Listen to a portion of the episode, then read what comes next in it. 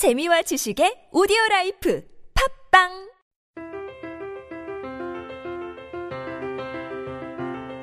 세바의 라텍스! 콘서트! 제 10편 신동일의 작곡 마당. 여러분 안녕하세요. 저희는 크로스오버 앙상블 세바입니다. 여러분들은 세바가 진행하고 있는 팟캐스트 라텍스 콘서톡을 보고 계십니다. 오늘도 저희 진행자들을 먼저 소개해드리고 방송을 시작을 하려고 하는데요. 먼저 소개하세요. 네. 네. 안녕하세요. 스티븐입니다. 네, 고맙습니다. 네, 안녕하세요. 저는 세바의 마스코트 지니입니다. 와! 오늘은 저희 고정 멤버인 알렉스가 좀 바쁜 일정으로 인하여 사정이 또 있었죠. 네, 그리고 뭐 제작상에 오늘 게스트를 보시면 또 네. 오늘, 오늘 왜 이렇게 MC가 이렇게 바뀌었는지 알 수 있을 겁니다. 네, 그렇죠. 네. 그래서 오늘은 알렉스 대신에 네. 저희 세바의 훈남 피아니스트 네, 한정희 씨와 함께 진행을 해보도록 하겠습니다. 안녕하세요. 안녕하세요. 네, 안녕하세요. 안녕하세요. 제이슨입니다. 잘 부탁드리겠습니다. 제이슨. 예. 제이슨, 아, 네. 어. 닉네임. 네. 그렇게 하는 걸로. 미리 언지를 해주셨어요. 그러니까요. 당황해가지고. 스티븐, 지니, 제이슨. 네. 네. 이렇게 저희 셋이서 한번 방송 이끌어 나가도록 하겠습니다. 네. 오늘의 게스트도 여러분들께 이제 소개를 해드리려고 하는데요. 작곡가 신동일 선생님 모시고 오늘 한번 작곡에 대한 그러한 이러한저러한 얘기를 한번 나눠보려고 합니다. 네. 안녕하세요. 안녕하세요. 네. 안녕하세요. 반갑습니다. 네. 저희 지난 팟캐스트 욕구불만 나와서 네, 이제 네. 그런 브라질 음악에 대해서 얘기를 했었는데요. 어땠어요, 스티븐? 어, 아주 사랑이 샘솟는 녹화 현장이 아니었나 싶어요. 사랑이 샘솟는? 네. 저는 아- 이제 확실히 알았어요. 네. 향수는 불가리. 아, 그치, 그치. 향수는 불가리다. 그거 뭐냐고 물어보는 사람들 많았어. 아, 남자들이? 네. 그니까 여자친구가 없는 겁니다. 불가리 정도는 알아냈어요. 그래서 저도 그 방송 보면서 네. 굉장히 저도 재밌게 봤고 주변 사람들도 많이 되게 좋았다고 하시더라고요. 저희 세바를 또 소개를 해드려야 되죠? 네. 한번 스티븐 한번 해볼래요? 네. 세바는 음. 세바는 새벽을 세바. 의미하는 말로써 여기까지입니다. 재즈, 재즈와 클래식이 결합된 크로스오버 그룹입니다. 네. 네, 저희 세바가 진행하고 있는 팟캐스트 아텍스 콘서톡은 저희 자체 제작으로 진행되고 있고요. 매주 토요일 그리고 화요일 업데이트 되고 있습니다. 가끔 목요일에 잔반 토크. 잔반 토크도 나가죠, 예. 그 정말 재밌거든요, 잔반 토크도. 많은 분들 관심 가져주시고요. 구독 신청 그리고 댓글 많이 달아주시면 감사드리겠습니다.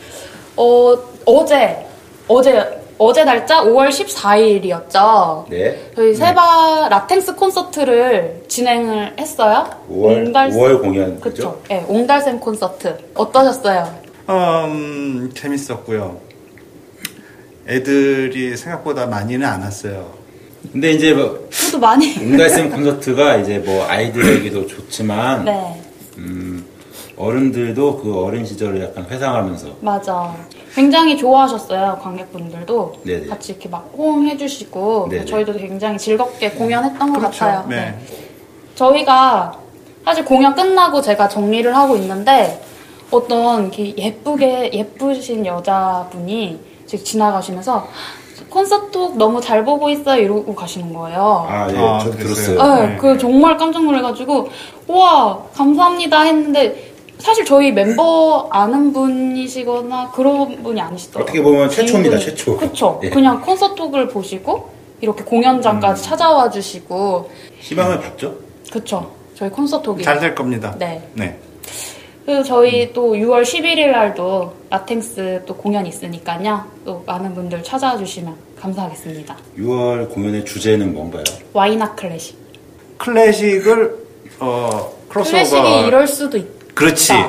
더 다양한. 다양하게 모든 분들이 집어넣어서. 공감하시면서 들으실 수 있도록. 네. 굉장히 사실 인기 있는 프로그램이거든요. 그 Why Not 클래식은 음, 네네. 그래서 이번에 또 오랜만에 공연을 네, 하게 다들 되는데 와서 네. 구경하십시오. 오늘 또 게스트 모셔놓고 너무 저희 얘기만 했죠. 아, 괜찮습니다. 죄송해요. 의뢰 있는 근데 저희가. 항상 이래요. 그래서 그냥 막 재밌어요. 존재감을 표시해 주신다면 저희가 죄송해요. 질문을 하고 말할 틈을 드려야지. 방송 욕심이 점점 커져가지고 저희만 얘기를 해서 오늘의 게스트를 소개하도록 하겠습니다. 오늘은 클래식 작곡가인 신동일 선생님을 모시고 방송 진행해 보도록 하겠습니다. 네, 안녕하세요. 안녕하세요. 네. 안녕하세요. 반갑습니다. 네, 안녕하세요.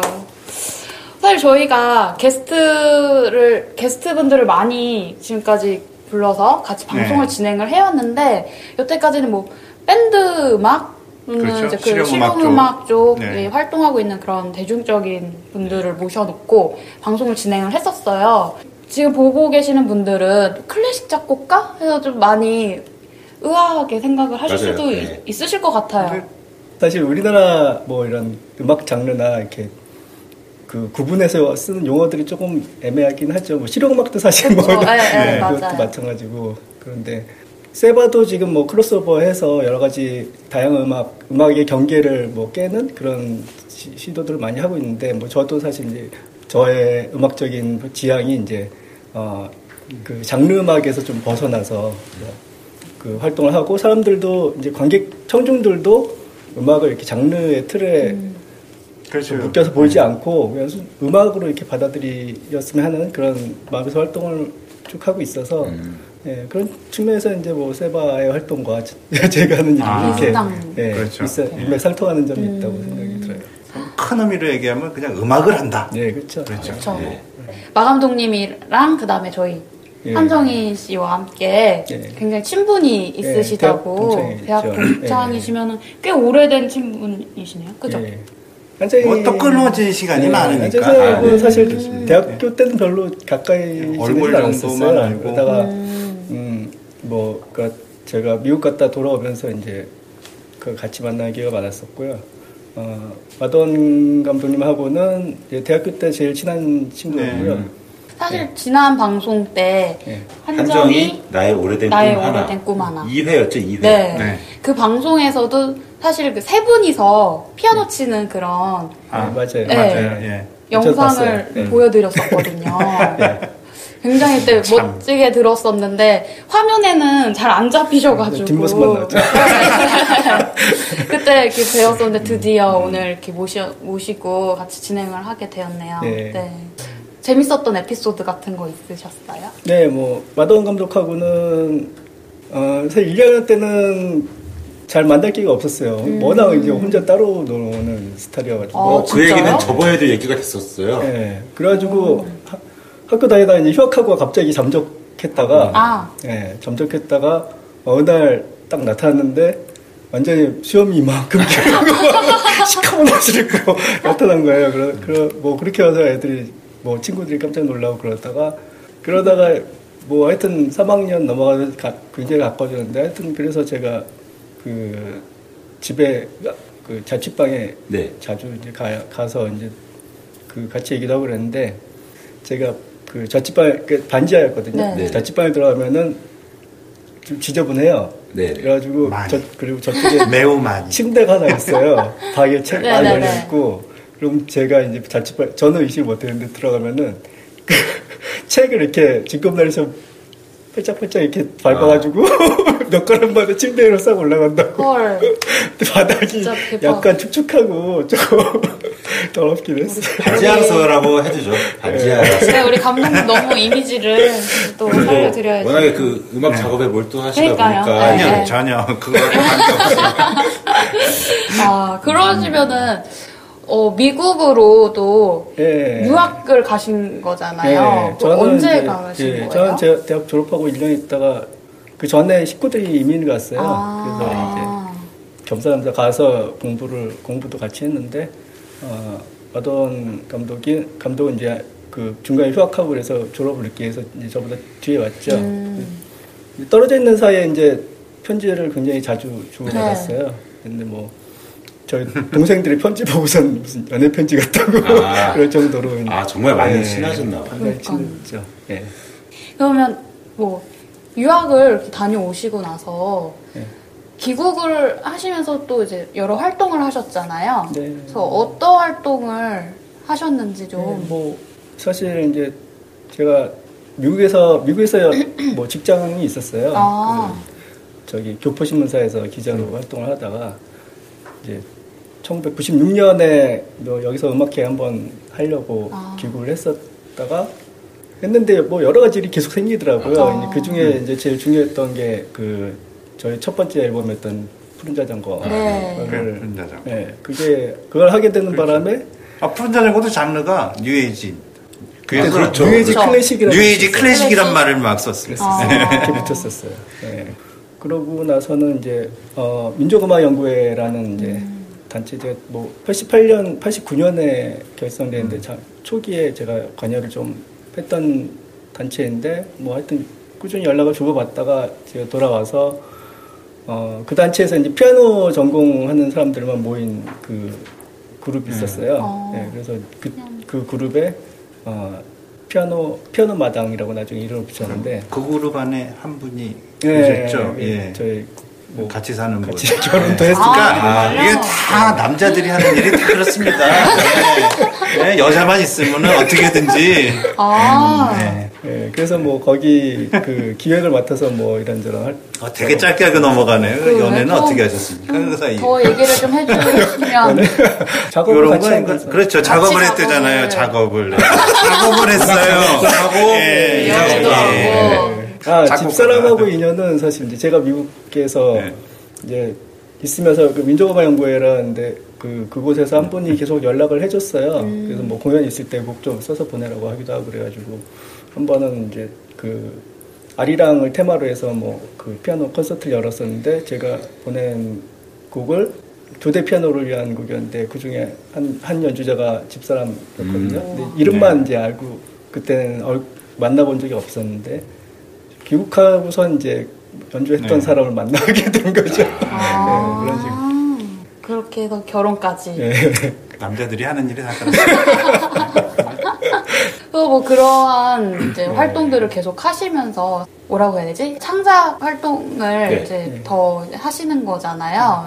그 대학교 대학원 졸업하면서 마음을 먹었던 게 사실 지금은 뭐 좀 음악 활동한 영역이 조금 넓 그나마 조금 넓어졌지만 저희 때는 사실 뭐 중, 선생님 뭐 중국 중고등학교 선생님 대학교 교수 음. 뭐 이런 거 말- 말고는 뭐 입시 레슨 뭐 이런 거 왜 없었어요 진로가 그래서 뭐 제가 그때 마음 먹기로 하여튼 선생님 안 하고 그냥 그 작곡가로서 예술 하면서 어떻게 살 수 있는 일이 아. 없을까 내가 하고 싶은 네. 음악을 하면서. 그거를 그냥 혼자서라도 개척을 해보고 싶다 우와. 그런 생각으로 시작을 해서 그렇죠. 뭐 음악으로 할 수 있는 건 뭐든지 다 해보겠다는 마음으로 네, 어. 시작을 했었어요. 그럼 사실 그렇게 활동을 하시면서 어, 힘든 점이 많았을 것 같은데. 힘든 점은 일단 뭐 정말 아무도 안 했던 길을 이제 혼자 그냥 만들어가는 길이었기 그렇죠. 때문에 그게 제일 힘든 건뭐 아무래도 이제 수입적인 거, 뭐 경제적, 이런 거.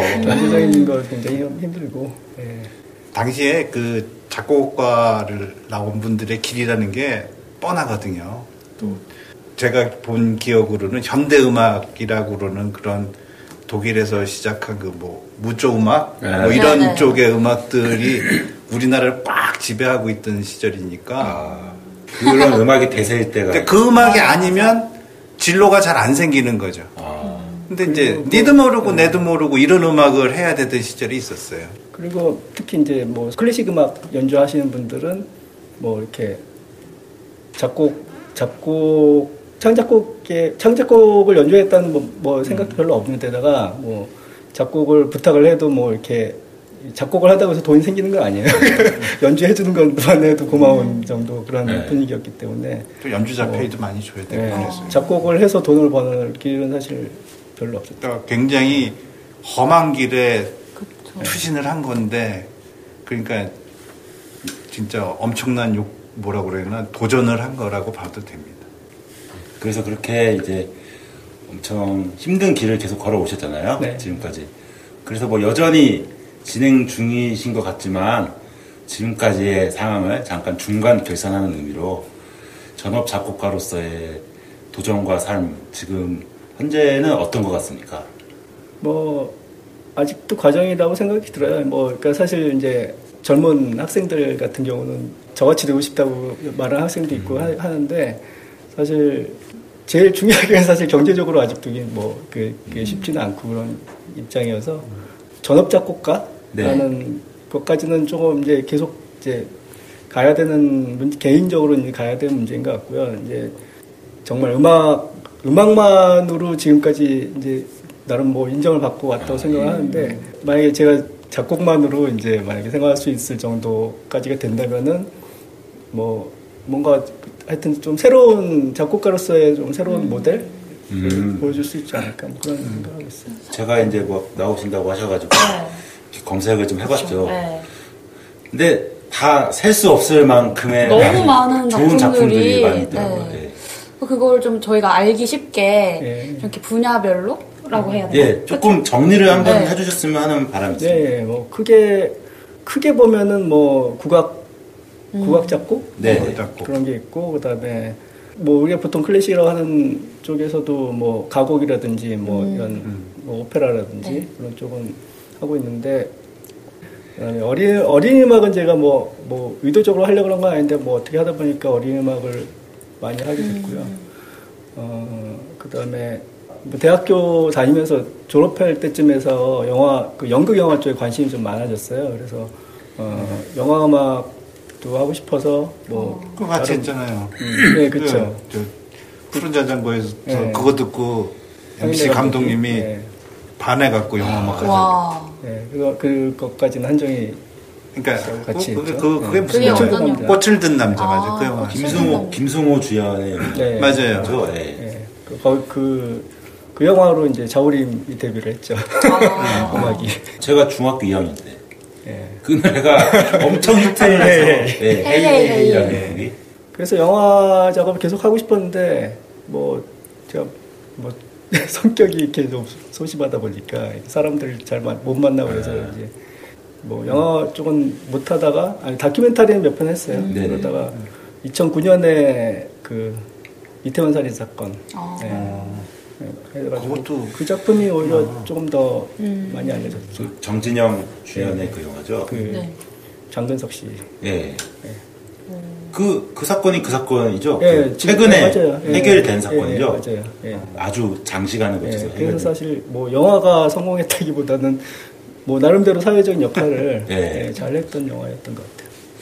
이제 한 몇 년 전부터 이제 조금 생각이 든 거는 어, 이러저러한 저의 작업을 조금 하나로 모아서 할 수 있는 일이 음악극이 아닌가 하는 생각이 들어서 아.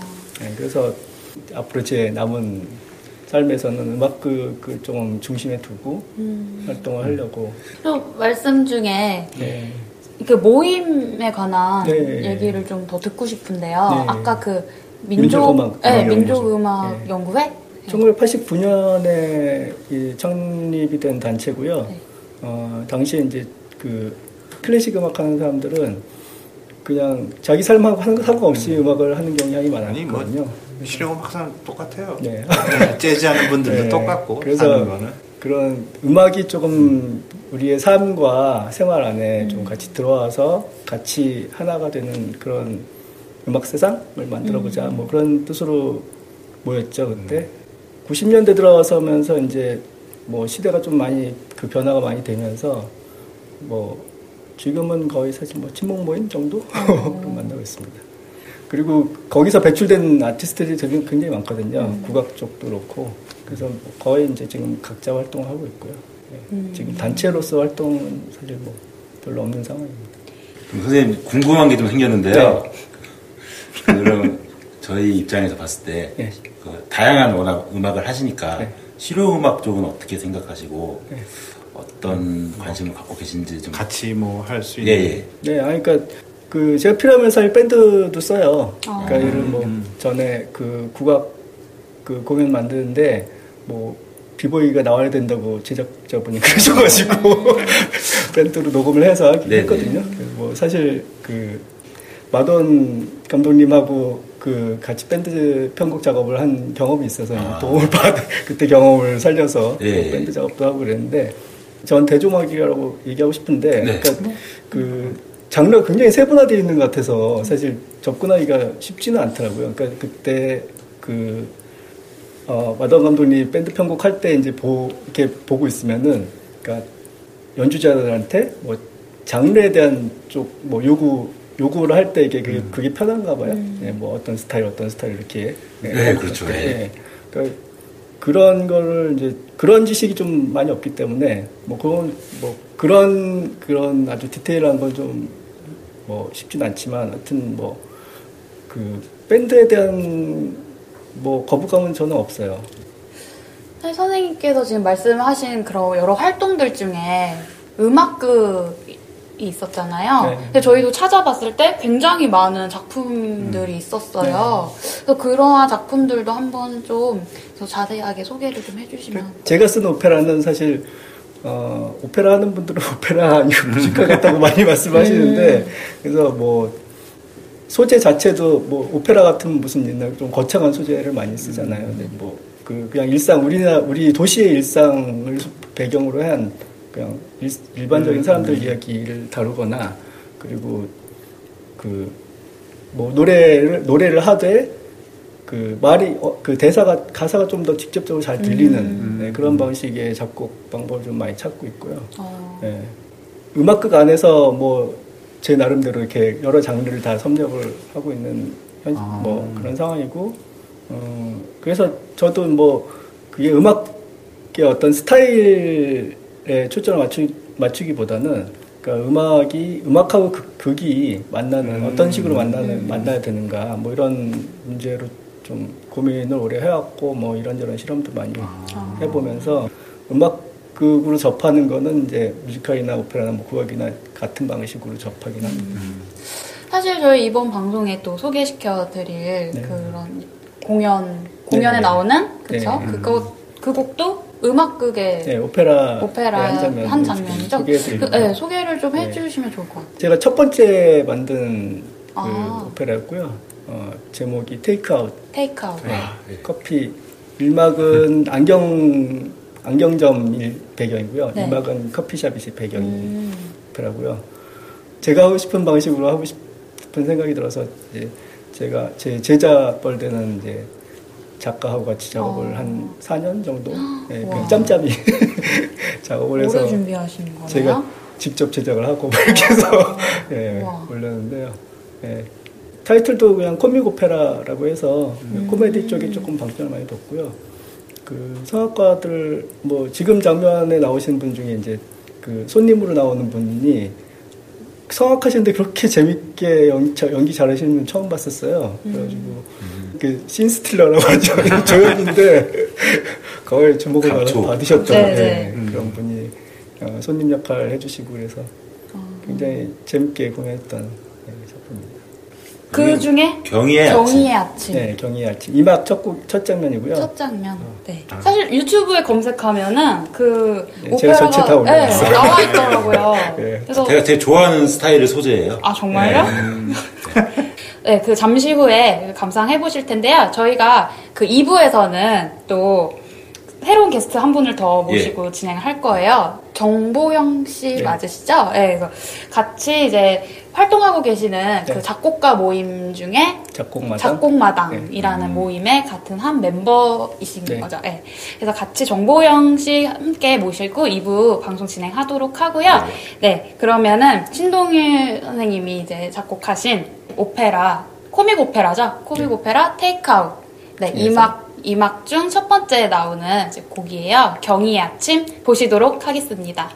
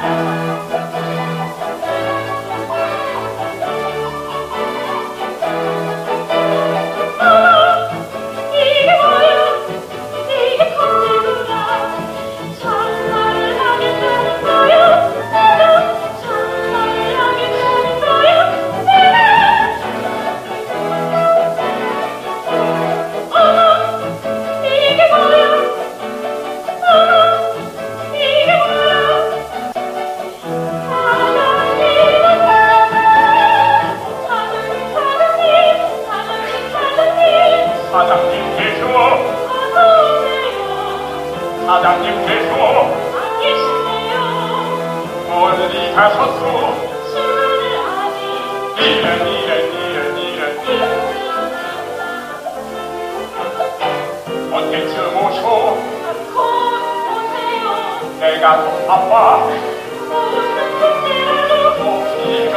오시오.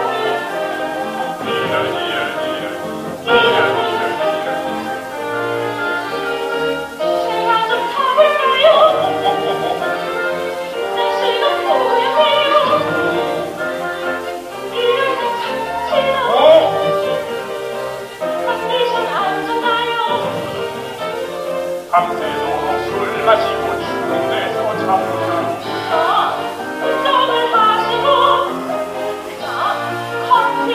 마셔봐요. 와우 내 몸이 날아가 와? 와우 내 속도 일이세요? 와우 내 몸이 날아가